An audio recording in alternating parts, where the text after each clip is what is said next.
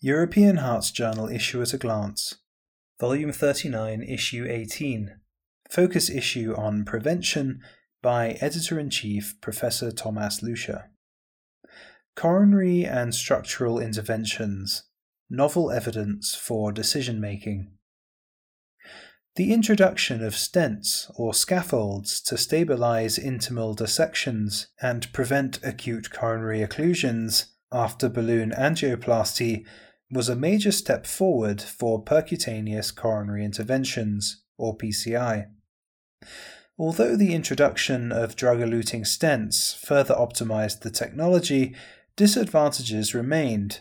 First, these metallic cages prevent physiological coronary vasomotion, and secondary, they hinder or even prevent later bypass graft insertions for those in need. Finally, Many patients would prefer that stents would not remain in their heart forever, but just for the peri-interventional period.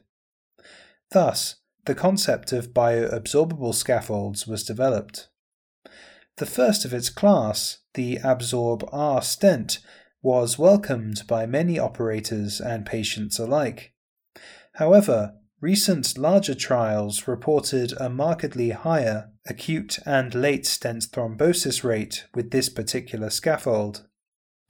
As a consequence, bioabsorbable scaffolds are currently only available in research protocols and trials. The executive summary of the Report of an ESC EAPCI task force on the evaluation and use of bioresorbable scaffolds for percutaneous coronary intervention by Robert A. Byrne and colleagues addresses this issue. Following a dialogue with the European Commission, they were asked to prepare a report on bioresorbable scaffolds. Five bioresorbable scaffolds have CE mark approval for use in Europe. Only one device, the Absorb R, has been tested in randomized trials with this inferior outcome compared to metallic drug eluting stents. The task force recommends that new bioresorbable scaffold devices should undergo systematic non clinical testing prior to evaluation in clinical studies. A clinical evaluation should involve a medium sized randomized trial against drug eluting stents powered for surrogate endpoints of efficacy. Successful devices will receive a CE mark and must have an approved plan for a large scale randomized clinical trial with long term follow up. Local hemodynamic forces, such as endothelial shear stress, influence atherosclerosis and plaque formation, as well as vascular healing as implanted bioabsorbable scaffolds dissolve. In their manuscript, Endothelial Shear Stress of five years after implantation of a coronary bioresorbable scaffold, Patrick W. Serruys and colleagues from Imperial College London in the UK performed serial computational fluid dynamics simulations to examine immediate and long term hemodynamic and vascular changes following bioresorbable scaffold implantation. Coronary arterial models at baseline and five years were reconstructed through fusion of intravascular optical coherence tomography and angiography. A marked heterogeneity in endothelial shear stress and localized regions of high blood viscosity were observed post implantation percent vessel area exposed to low endothelial shear stress significantly decreased over five years, whereas moderate and high endothelial shear stress did not change, leading to higher endothelial shear stress at follow up. A positive correlation was observed between baseline endothelial shear stress and change in lumen area, and maximum blood viscosity decreased over five years. Thus, Immediately after scaffold implantation, coronary arteries demonstrate an alterance of extremely low and high endothelial shear stress values and localized areas of high blood viscosity. These initial local hemodynamic disturbances may trigger fibrin deposition and thrombosis. Also, low endothelial shear stress can promote neo-intimal hyperplasia, but may also contribute to appropriate scaffold healing with normalization of endothelial shear stress and reduction in peak blood viscosity.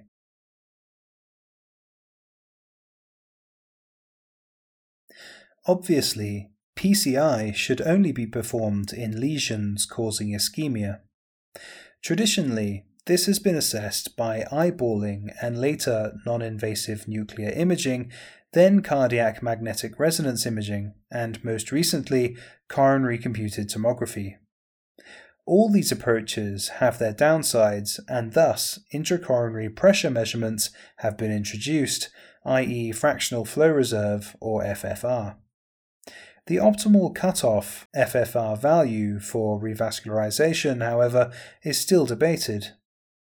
In their article, Deferred versus Performed Revascularization for Coronary Stenoses with Gray Zone Fractional Flow Reserve Values, data from the IRIS FFR registry, Seung-Jung Park and colleagues from the Asan Medical Center in Seoul, South Korea, evaluated the prognosis for deferred and performed revascularization in coronary stenoses with FFR values in the grey zone, i.e., 0.75 to 0.80 in 1,334 patients. Revascularization was deferred in 683 and performed in 651 patients. After 2.9 years, the primary outcome of target vessel infarction and target vessel revascularization occurred in 8.1% in the deferred and 8.4% in the performed group. Overall mortality and spontaneous myocardial infarction did not differ mainly because of a higher risk of periprocedural infarction. However, target vessel revascularization was significantly higher in the deferred group, with 5.7% versus 3.7%. Thus, in coronary stenoses within the grey zone FFR, revascularization was not associated with better clinical outcomes. The higher likelihood of periprocedural myocardial infarction with revascularization was offset by the higher likelihood of target vessel revascularization with deferral. These clinically highly relevant results are further discussed in an editorial by Nils P. Johnson from the University of Texas Medical School at Houston in the USA. Besides the design of stents and lesion characteristics, interventional skills and operators' experience are important predictors of outcomes for PCI. Although this has been reported previously, changing case mix, practice, and service provision over the last years may have changed volume outcome relationships. In their analysis, operator volume is not associated with mortality following percutaneous coronary intervention, insights from the British Cardiovascular Intervention Society registry.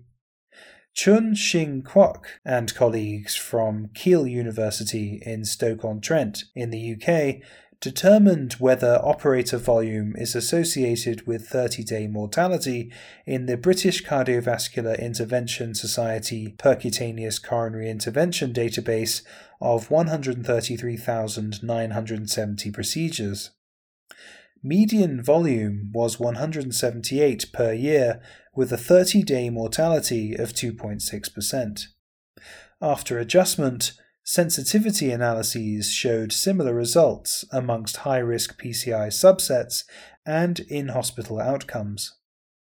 Thus, in current clinical practice with substantial median procedure numbers, there is no evidence that mortality differs by operator volume. These provocative findings are put into context in a thoughtful editorial by Davide Capodanno from the University of Catania in Italy. A patent foramen ovale might allow a venous thrombus to pass into the arterial circulation and cause a stroke. However, the efficacy of patent foramen ovale closure for cryptogenic stroke has been controversial. Indeed, while some trials confirmed protection, others missed their primary endpoint. Recently, the publication of large trials has changed the evidence base substantially. In their meta analysis, PFO closure versus medical therapy for cryptogenic stroke, Yousif Ahmad and colleagues from Imperial College London in the UK compared device closure with medical therapy to prevent recurrent stroke for patients with patent foramen ovale using the current data. Overall, 1,829 patients were randomized to device closure and 1,611 to medical therapy. Patent foramen ovale closure was superior to medical therapy for prevention of stroke with an impressive hazard ratio of 0.32. However, the risk of atrial fibrillation was also significantly increased with device closure with a hazard ratio of 4.54. In patients with large shunts, device closure significantly reduced stroke with a hazard ratio of 0.33, whilst there was no significant reduction in stroke in those with small shunts. There was no effect of an atrial septal aneurysm on outcomes. Thus, in selected patients with cryptogenic stroke and a large shunt, patent foramen ovale closure is superior to medical therapy for secondary prevention of stroke. Guidelines should therefore be updated as further discussed in an editorial by Bernhard Meier from the University Hospital Bern and Fabian Nietlispach from the University Hospital Zurich in Switzerland.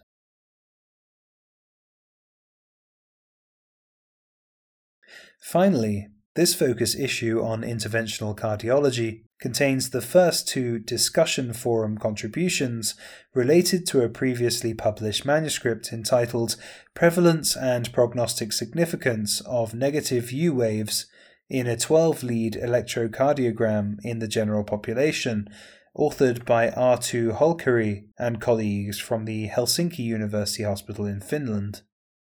Michael Girvan and colleagues from the University of California, Santa Barbara in the USA comment on this publication, and Holkeri and colleagues respond in kind.